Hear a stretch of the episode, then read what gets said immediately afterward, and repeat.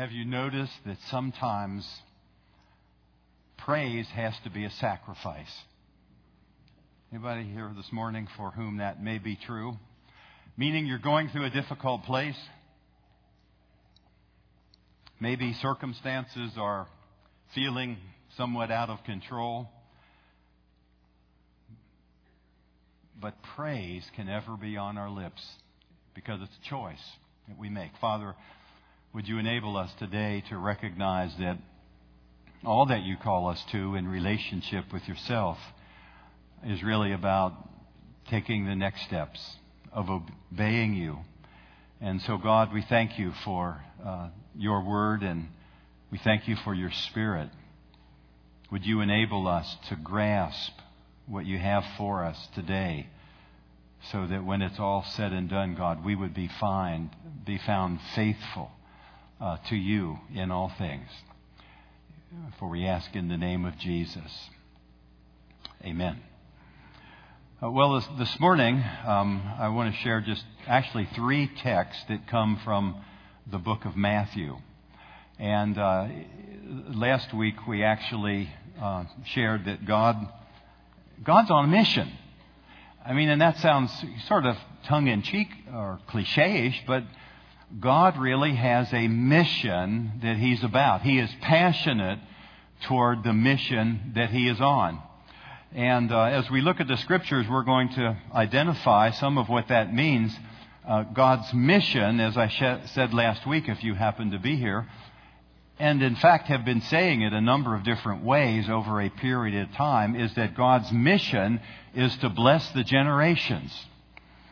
And we're a product of, in fact, God having done that through faithful people in the past. If you were here last week, we talked about praying. God uh, blesses our lives primarily not because we pray, though we do, but by virtue of those who have prayed before us. So the question is, um, how will we then be a blessing to the next generation in keeping with the faithfulness to which He has called us as we pray. Uh, Jesus called, in fact, his disciples, and he made them uh, to be, in fact, disciples. He called them not just to be believers. Jesus calls each one of us uh, into a relationship with himself, and that relationship then is one of our becoming his disciples, and that means we end up looking more and more like him. Aren't you glad? we begin to look more and more like Jesus as we take one step at a time in obeying Him and what He shows us to do.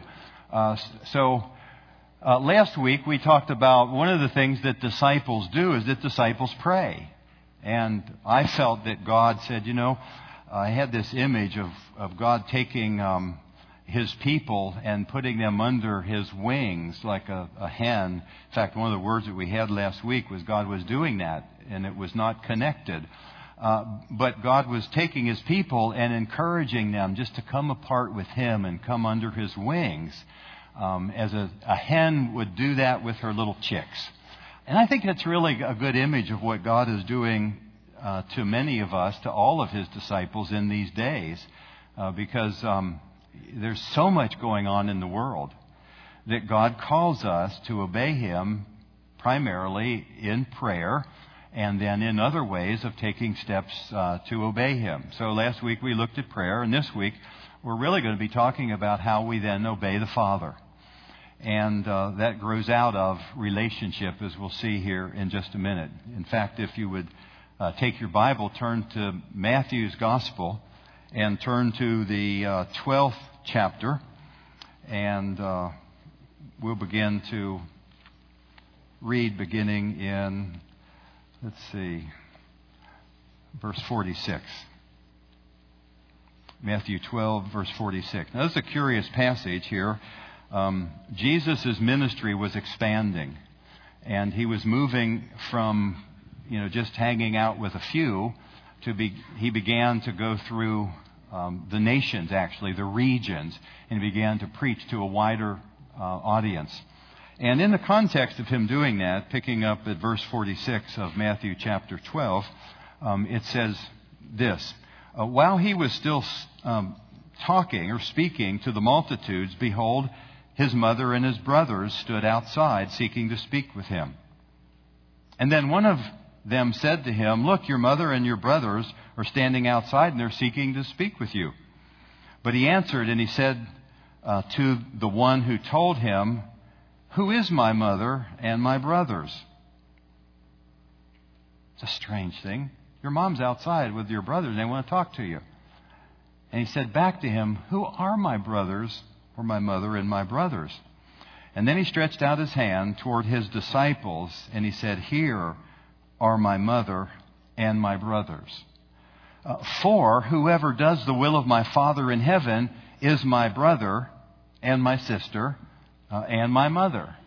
Now, I've always felt that was kind of a curious uh, text, but what I've come to realize is that it isn't as curious as I at one time thought. Uh, Jesus is really talking about the kingdom.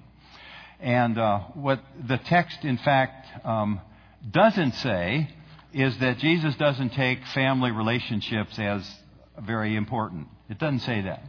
It doesn't say that uh, Jesus is somehow negating or being pejorative or negative toward uh, having quality relationships with your blood kin, your brothers, your sister, your, or your mother. No, I think Jesus is actually elevating something that is of even more value, as highly valued as he valued his earthly relationships, there's a higher value. And Jesus was actually pointing to that higher value. Um, he's actually elevating kingdom relationships. Because in kingdom relationships, uh, it's, you've, you've heard the, the phrase, well, blood is thicker than water.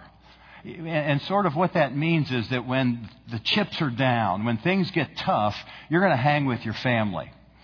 And whereas that is true um, on a physical plane in the natural order, it is also equally and even more true for those who have been birthed supernaturally into a family. I think that's what Jesus was really getting at uh, here when he said, um, These are my mother and brothers and my sisters, those uh, who are actually um, uh, related by virtue of birthing into the kingdom. And then he says, For whoever, verse 50, whoever does the will of my Father in heaven, this is my brother and sister uh, and my brother. Verse 49 and verse 50, I think, give us a key that doing the will um, of the Father demonstrates that we have the same Father. So, see, Jesus was actually, he wasn't negating natural relationships, he was placing the priority on kingdom relationships. And there's something about kingdom relationships. If you're related to the same king, if you have Jesus as your Savior, you have become a disciple of Jesus by virtue of Him supernaturally birthing something in your heart and thereby connecting you to the Father with relationship and to one another in the kingdom. That means we're going to live together for a really long time. I mean, we're going to live together for eternity uh, because of what the Father has done for us. So, so this thing of, of understanding that we are kin, then kin, we're sons and daughters of the King, is what uh, propels us or what uh, moves us into understanding that to obey Him is the highest priority because we all have the same dad. Uh, now, let's look at one other thing. Relationships, we could say it this way relationships with the Father produce obedience to the Father. If we have relationship with Dad, we're going to obey what Dad says. In fact, we could put it this way relationships produce really our obedience. I think that's why Jesus, when he, you know, they were asking him, uh, teach us how to pray. And Jesus said, well, when you pray, pray this way, referencing the text in the Sermon on the Mount. I think it's Matthew chapter 5 or 6. He said, when you pray, pray like this. And by the way, it's not a form, disciples, but when you pray, pray like this Our Father who is in heaven, hallowed be thy name. Now, that's not a formula. See, what Jesus was talking about, he was helping his disciples to recognize that, they, that we all have a Father. And when we have a right understanding of who the Father is, we see ourselves in right understanding and relationship with him, and we begin to magnify him because of the worth of who he is. Hallowed be thy name. So prayer then actually grows out of relationship with the Father so that prayer becomes an obedience uh, to the Father, a desire to be with the Father, and so it is with every level um, of obedience in our lives. If you want to turn with me, turn to Matthew chapter uh, 21, and let me look real quickly um, at a text uh, beginning in verse uh, 28 of Matthew chapter 21. And this is also a very interesting parable that Jesus um, taught, Matthew 21, verse 28. Jesus said this in a parable that he called, well, two sons. Uh, but what do you think? That's a question. A man had two sons, and he came to the first son, and he said, Son, go work today in my vineyard. And the son answered, and he said, I will not.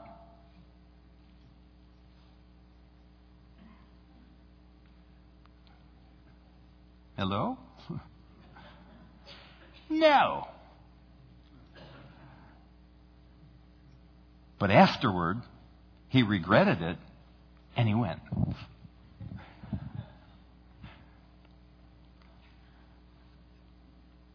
And then he came to the second son and he said likewise. And that son said, Yes, I go, sir. But he didn't. See, sometimes it's easy to say certain things, but not do what the Father says. Now, verse 31, Jesus asked the question of those to whom he was speaking, and he said, Which of the two sons did the will of his father? And they said, Well, the first.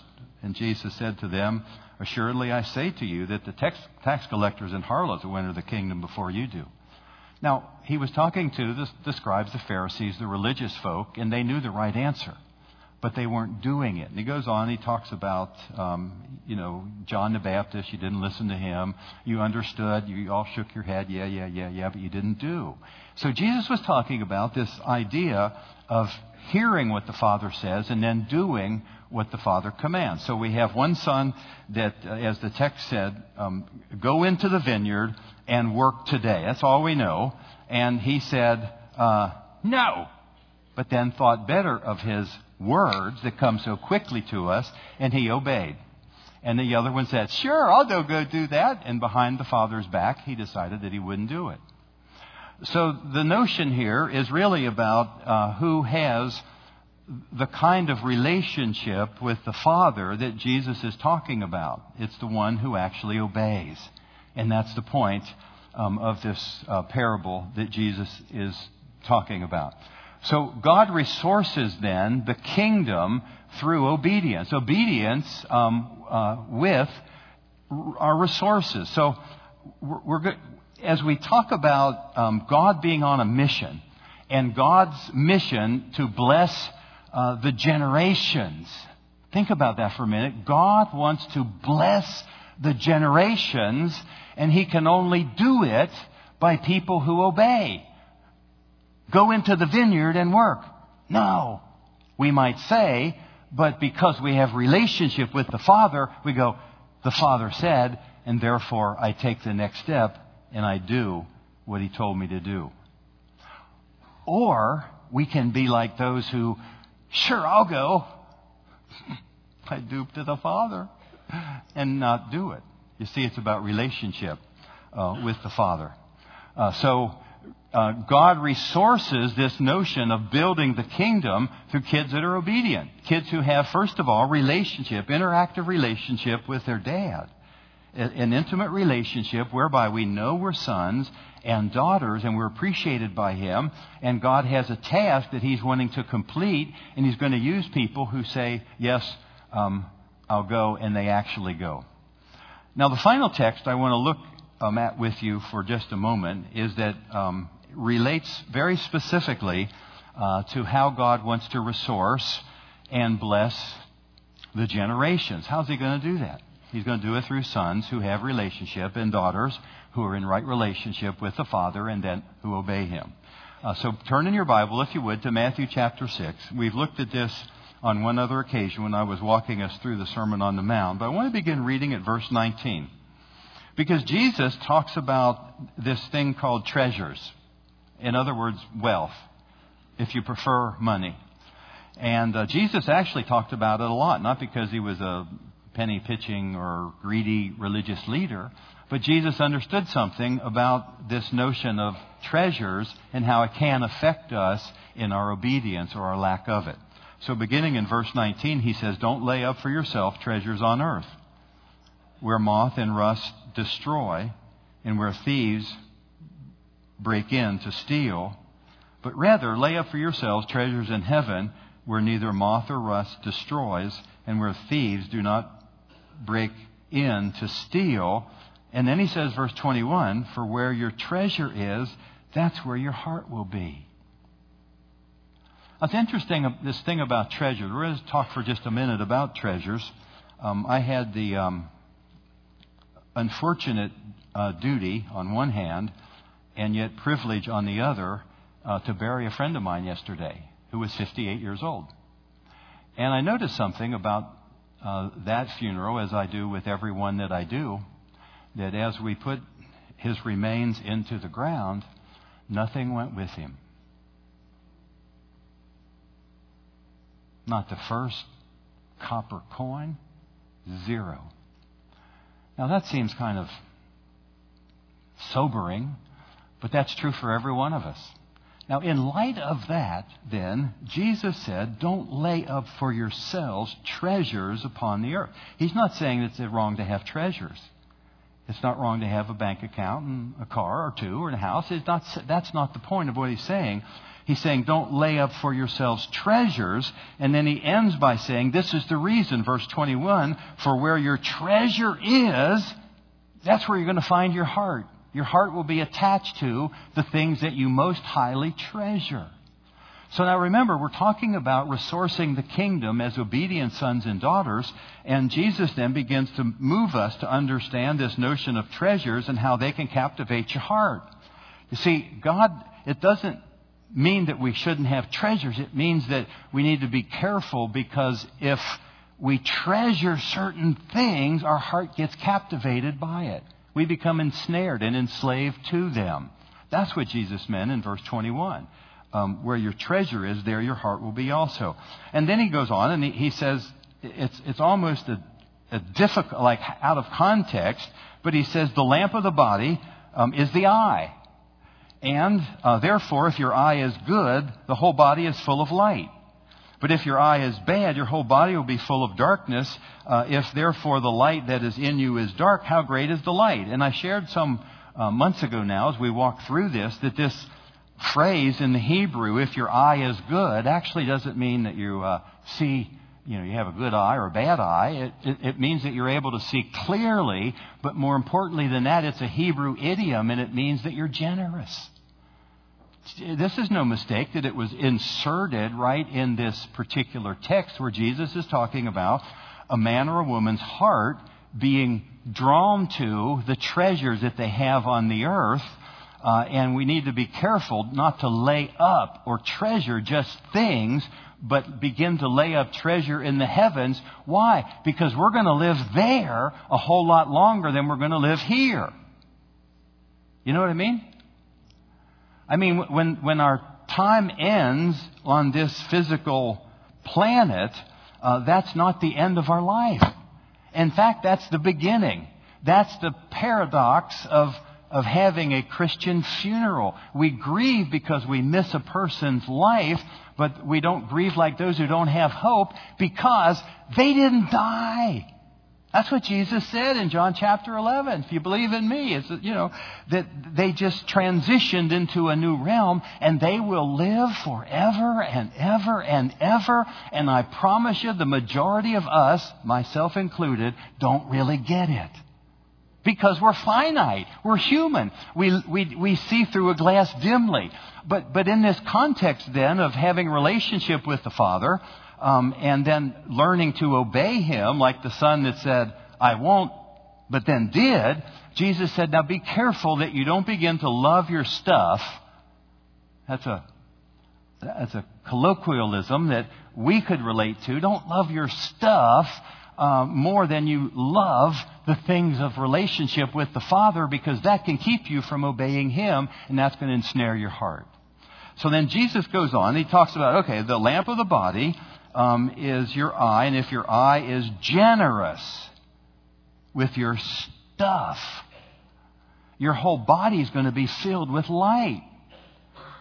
Now, grasp that for a minute if you become generous with what God's given to you on the earth, that will demonstrate something about your relationship with the Father and the degree of your obedience to walk with Him in this realm, anticipating the next realm to which we go. To prove that point, verse 24 says this Remember, nobody can. We're talking about generosity and not treasuring because your heart will be hooked to your treasures. And then he says, No one can serve two masters. Now, what are the two masters he's talking about? The treasures that ensnare your heart versus um, treasuring the Father in relationship and kingdom issues because God's got an agenda. And his agenda is for us to be those who express the kingdom and bless the generations around us. And God can't do it without us. He, well, he could, but he's chosen not to. So uh, you can't serve two masters. Why? Because either you will uh, hate the one and cling to the other master, uh, or you'll despise the one and be loyal to the other. And here's where Jesus then puts it in the most simplistic and clear term, succinct as anybody could say it. You can't love God and your stuff. You can't love God and treasure things that captivate your heart. You can't love God, my version says, in mammon. It means riches. Uh, because those things ensnare the heart. Now, let me just, uh, what did I just say? Don't store up treasures on the earth, for where your treasure is, that's where you're going to find your heart. Isn't that humbling? Some of you are sitting here going, oh man, I got some work to do. So do I. See, that's the point. Jesus is talking about disciples and how we grow as disciples and how we become uh, agents of the kingdom to expand the kingdom of God in this realm to be blessings to the people around us. That's what disciples do. That's why you enlisted. That's why Jesus drew you, and at some point in time, you said yes to his drawing.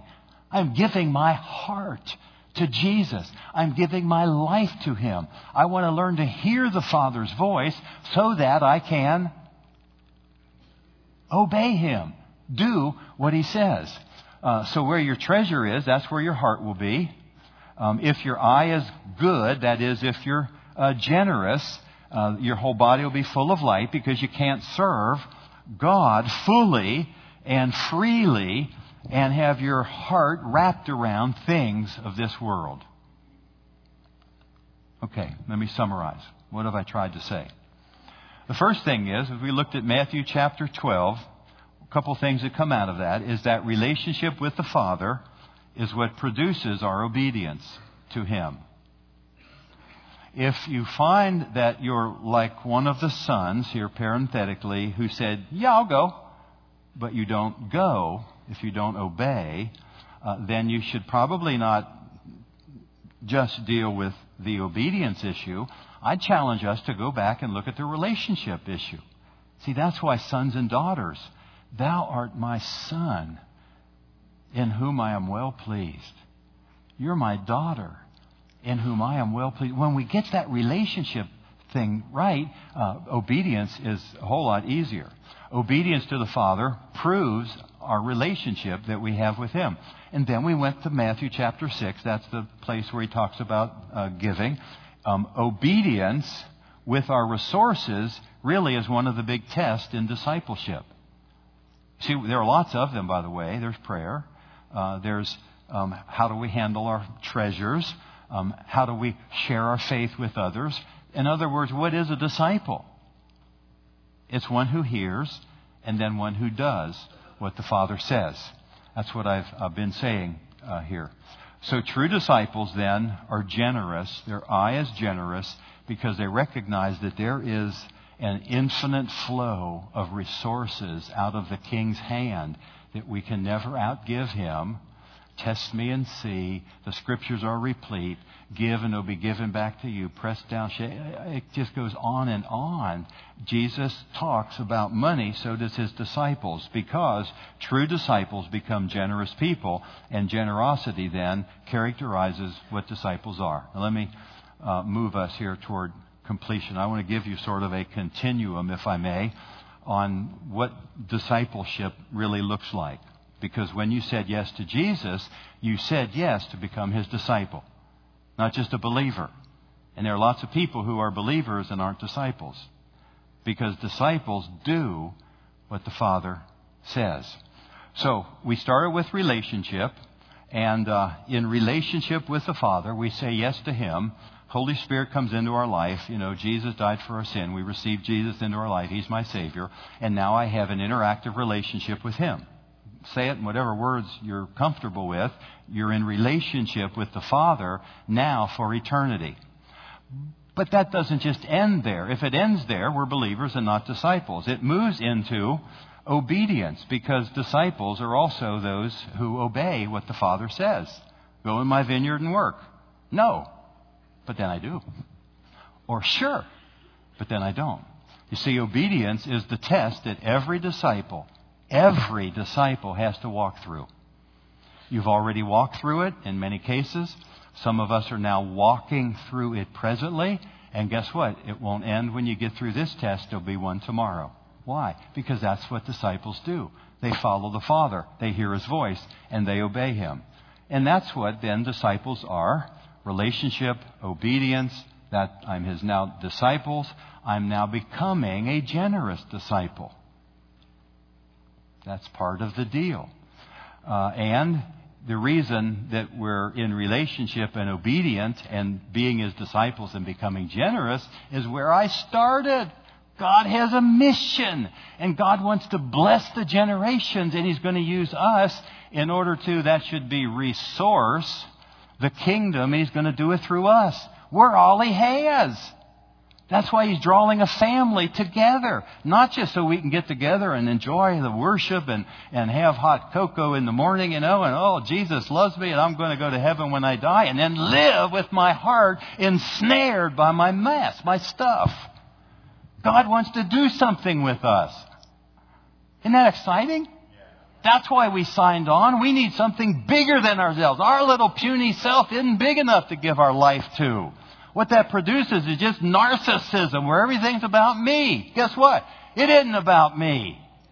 It's about the king and his purposes in this life and his wanting to get on with his mission to bless people. And it's because of that, Steve, I want you to begin to learn how to take your next step with me.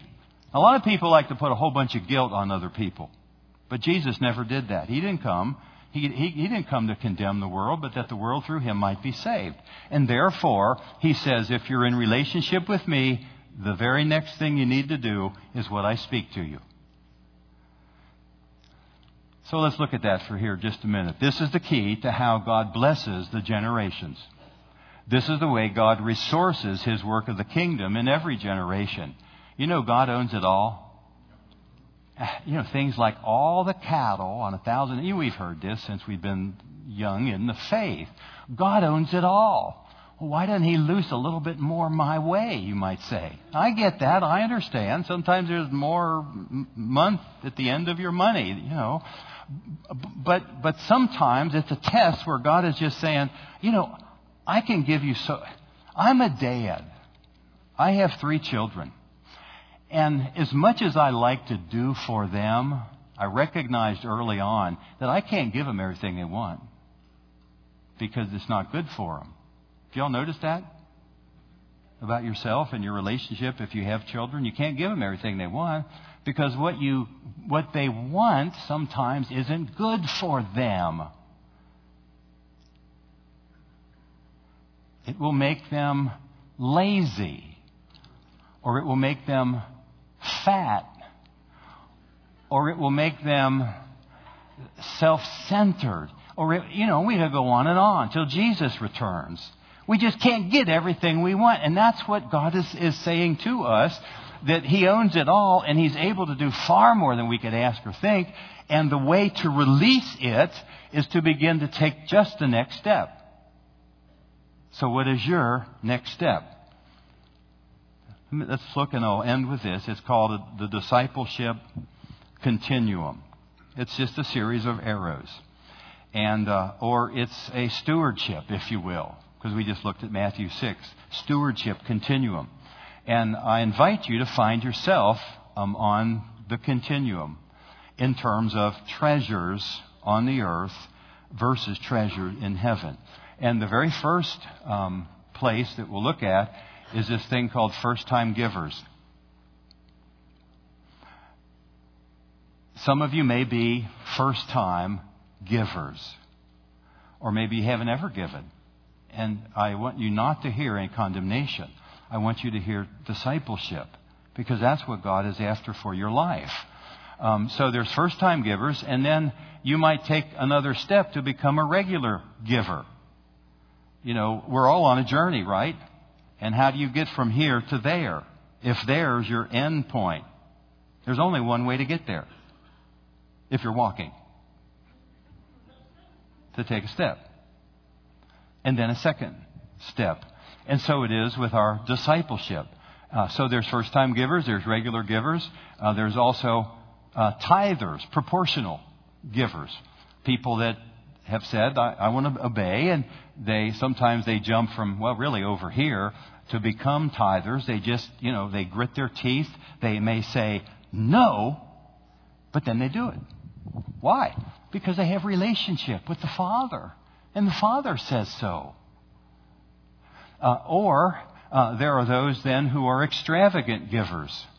People who've, who've tithed, they just bit the bullet. No, but did, and they write their check. We write our check monthly. Uh, we don't give weekly. I don't know how people do that. But we, we don't. Doesn't matter how they do it or you do it. We do monthly. And we just write the check. Does it hurt sometimes? Yeah. Why? Because we're selfish. Isn't it? We like more things. We want more stuff. And God says, no, just, just do it. That's what I want for you. And I want you not just to stop there, but actually to become an extravagant giver. Now, why is that so? Because God really has something beyond whether you're first time regular tither, extravagant giver. God's after, that's KOG, kingdom of God. God's building a kingdom. And He's enlisted you into that kingdom. And we get to participate with Him in taking the next step, whatever that is. So there's no guilt in this. If you're, somebody came up to me in the first service and said, you know what? I became a tither on my gross income when I was nine years old. And I said, yes, that's what God wants.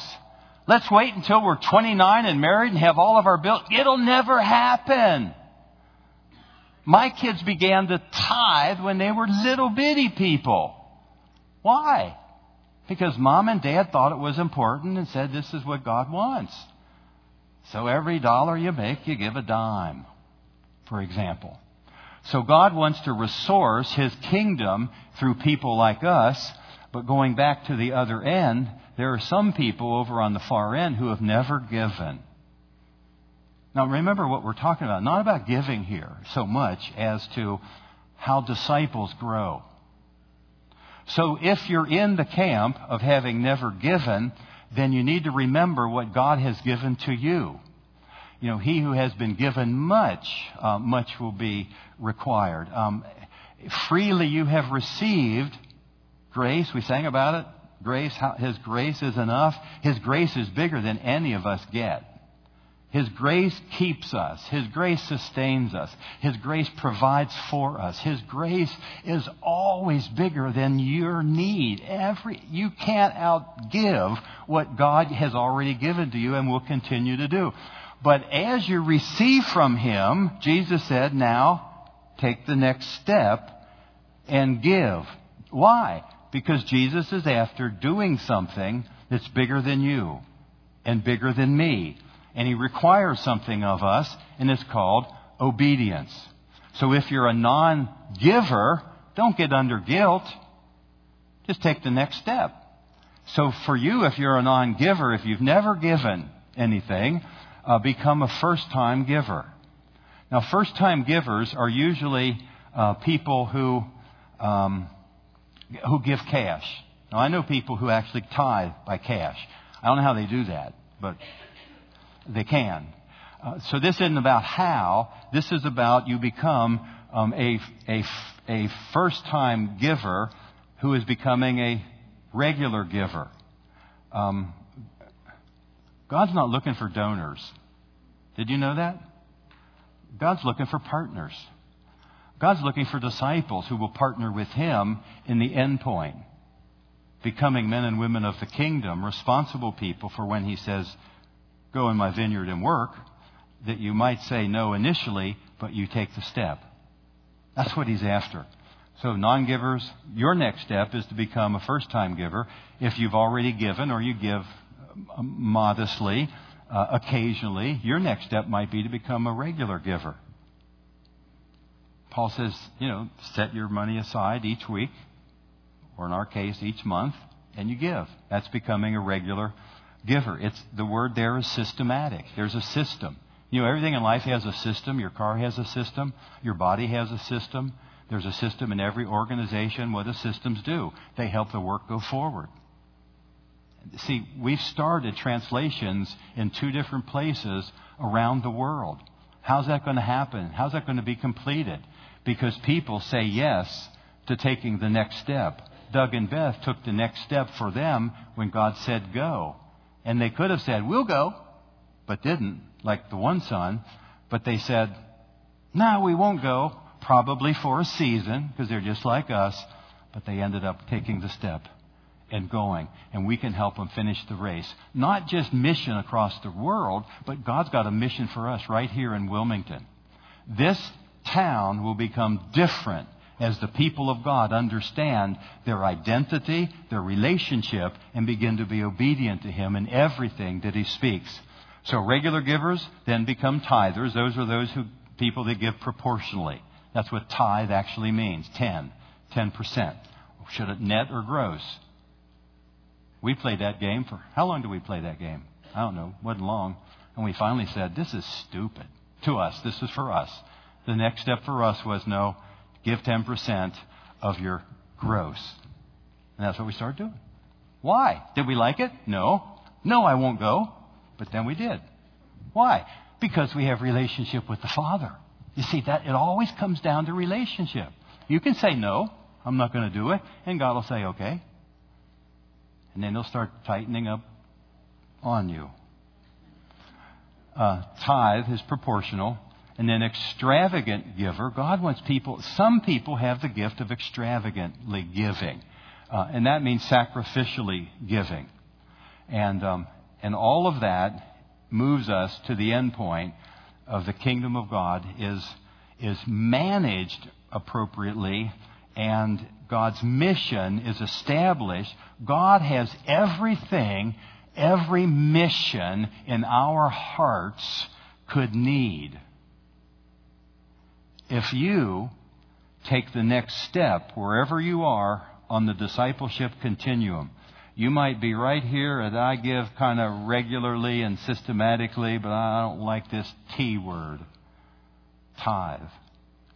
For you, the next step might be, you know what, honey, we need to sit down and talk about our finances and get our little house in order and get out of debt and stop buying our trinkets and our stuff because God's got something that He's enlisted us into, and that is His kingdom. So, the kingdom of God always expands and moves forward uh, through fully um, developing disciples. Now, if you're here and you're sitting here going, oh man, I hate this, that's okay. Just take the next step. See, that's what Jesus, He didn't come to condemn. People want to condemn you. No, Jesus didn't come to condemn us.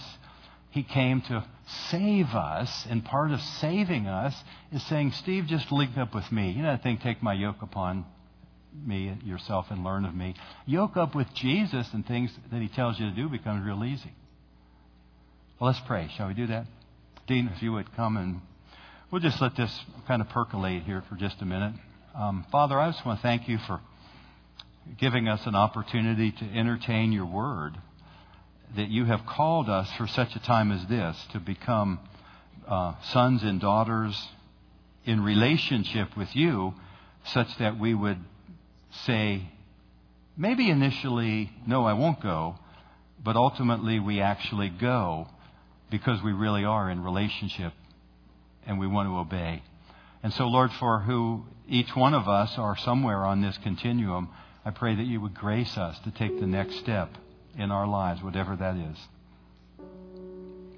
You know, this isn't just about money, it's about your time. It, it can be about treasure, to be sure.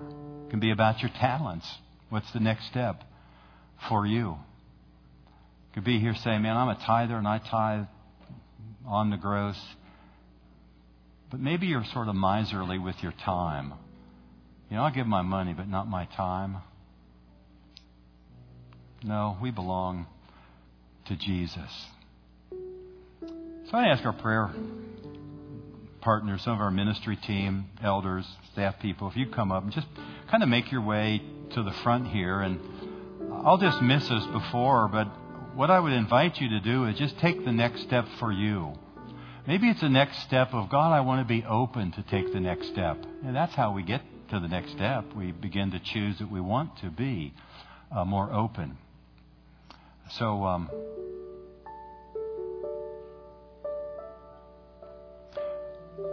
Sarah, when are you leaving town? Is it okay for me to say you're leaving town? Now that I just said you're leaving town, why don't you come up here? Let's let's uh, let's pray for Sarah, and we'll just end with this. This just came to me sort of spontaneously. Sarah served our our college um, ministry, um, Wellspring United, for a number of months, and um, we uh, have grown to love her, of course. And we want to pray for her, but um, uh, any more of our prayer team, don't be bashful. Just come on up here because I want us just to close in a time of prayer. Let's stand, in fact, and I want to pray for Sarah and bless her. She's going up to Raleigh. She has connections there, and uh, she's a worship leader. Um, she's artistic and creative.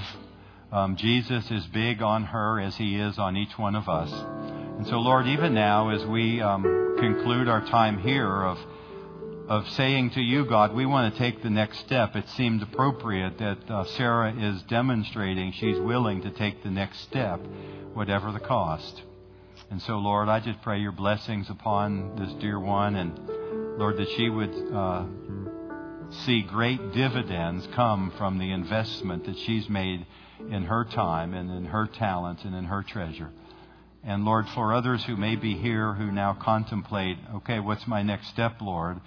uh, just simply open our hearts that we might receive from you. God, we bless her today and we thank you for her.